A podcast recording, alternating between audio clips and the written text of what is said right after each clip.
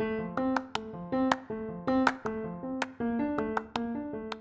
my name is Dr. Mark Alain Dery, and I'm an infectious diseases specialist in New Orleans. Hi, my name is Doc Griggs, and I'm a community medicine doctor and health literacy expert. This is the Noise Filter Podcast, where an infectious diseases physician, That's me, and a health literacy and communications expert. that's me, talk about what you need to know about COVID 19. You can find more information about this show and our other daily live updates and Q&A show at noisefiltershow.com. So let's get started. So, welcome to COVID Noise Filter. My name is Dr. Mark Alderry, and we are so happy to have guest co-hosting with us, Nurse Julia. Welcome to the show, Nurse Julia. Thank you so much for having me. I'm so excited to be coming on board with you guys. Thank you so much. And now on to the show. The US and other wealthy nations are making it harder for the globe to get vaccines. Oh, goodness gracious. In June, the World Health Organization came up with a plan called COVAX, which would allow countries to pool resources and market power to get better prices on vaccines. This plan, in addition to mitigating the first gamble of vaccine development, ensured equity in global distribution of the vaccine, as there was a list of participating countries that would coordinate. That's right. And to be clear, COVAX, of course, stands for coronavirus vaccine. And we've reported on that multiple times because we do follow that COVAX story. Because remember, where there's coronavirus in even the most remote parts of the world means that there's coronavirus everywhere. So we do need to prioritize the whole globe getting vaccinated. But when vaccine trials did produce positive results, it should come as no shock that richer countries such as the United States began to focus on the pharmaceutical companies themselves for distribution instead. And according to Slate, $7 billion of the $8.2 billion purchased vaccine doses and they were bought without COVAX being part of the process. Now, naturally, this greatly disadvantaged poor countries as vaccines are still relatively scarce. And the United States bought more than COVAX total purchase of 1.1 billion doses, making up 15% of the total global purchases. Wow. In addition to increasing scarcity, departure from COVAX weakened the group's market power.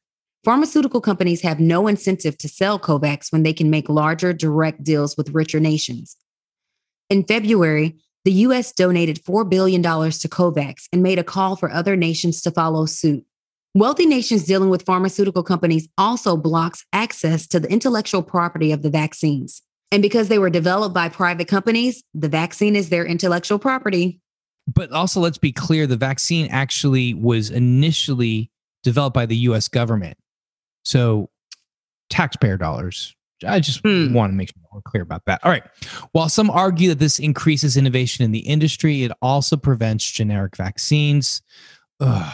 Generics could increase supply and make the vaccine more widely available, but they would also drive the price down. So it is unlikely that private companies will do this. And as new variants begin cropping up more often, the vaccination needs of every nation are changing. Yeah, as poor nations struggle to get doses at all, there is a mounting need for boosters and seasonal vaccination. To ensure a safer globe, vaccine distribution must become more equitable as more types of doses develop. Truer words have haven't been spoken, right? yeah. That is so incredibly important. And, and as we've done here on COVID Noise Filter, we will definitively continue to follow the COVAX story.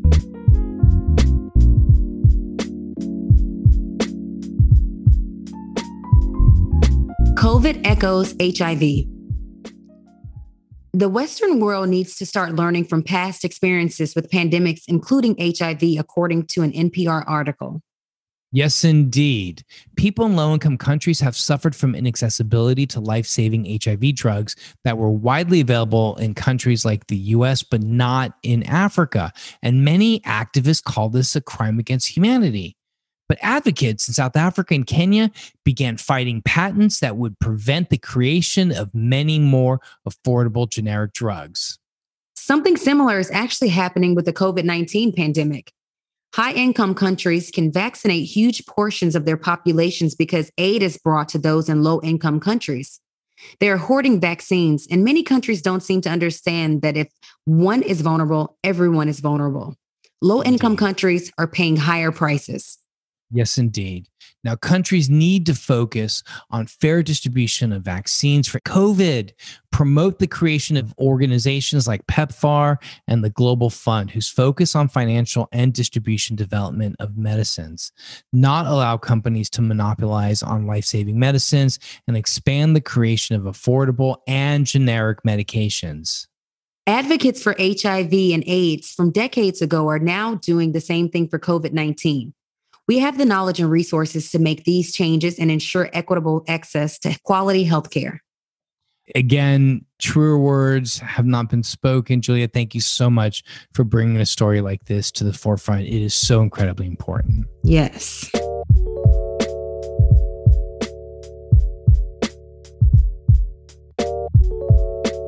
Grief support through religion and spirituality in the pandemic. Now, the pandemic has brought forward painful heartbreaks and grief as people continue to lose loved ones to COVID 19. Now, under normal circumstances, many people turn to faith leaders to find solace and healing during the grieving of a loss. Now, with COVID 19, this process has been halted as community gatherings are still not permissible. Funeral proceedings, among other events which help people navigate through grief, have been limited due to the continued threat of coronavirus. Given these challenges, faith leaders across different religions and spiritual beliefs have adapted to provide support through faith in new ways.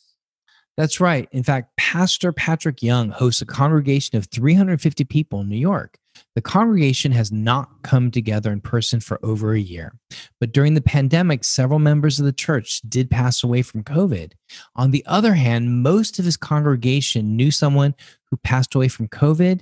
And as the numbers grew, Pastor Young decided to start a fireside chat weekly on Thursdays in which he does a phone call with the entire congregation. During these calls, he includes a segment called Faith Through the Pandemic to allow his congregation to grieve, vent, or simply talk out the collective emotions and feelings they are experiencing. Though they cannot congregate in person, he offers these phone calls as a means to continue community support through their shared faith. In Los Angeles, Rabbi Jason Weiner is a chaplain at a hospital. He explains that hospital chaplains have a particularly challenging job as they're constantly surrounded by death within the hospital. Huh, imagine that. A chaplain has a difficult job because they're surrounded by death in the hospital. That's something that uh, Julie and I can talk about all day long. Oh, yeah. Many families who lose loved ones display an array of emotions that grief brings on. Sometimes the family members feel anger or distrust with God or frustration with the unwanted circumstances before them.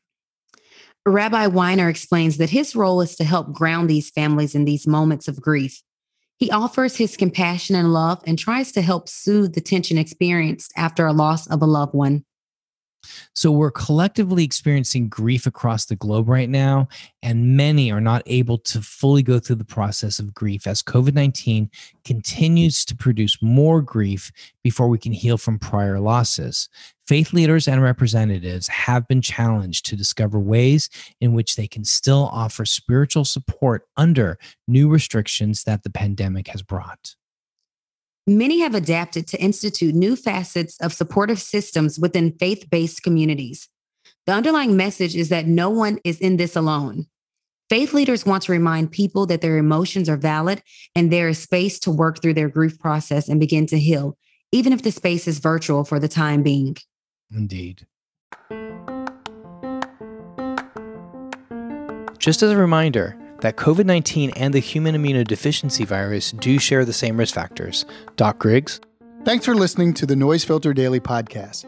Dr. Dery and I have a daily show at 4 p.m. Central Standard Time where we go into more detail on stories and answer your questions about COVID 19. You can find Doc Griggs at Doc Griggs1 on social media, and you can find me at Dr. Mark Alain Dery or at DRDERY. You can follow us at Noise Filter on Instagram, Noise Filter NOLA on Twitter, and for more information about us and the show, you can go to noisefiltershow.com. Hey, Doc Griggs, any last words? Remember, get checked, get fit, get moving. And remember to get some rest to boost your immune system. And Doc, protect yourself and others by staying home and please wear masks when you go outside. Remember, health is a human right.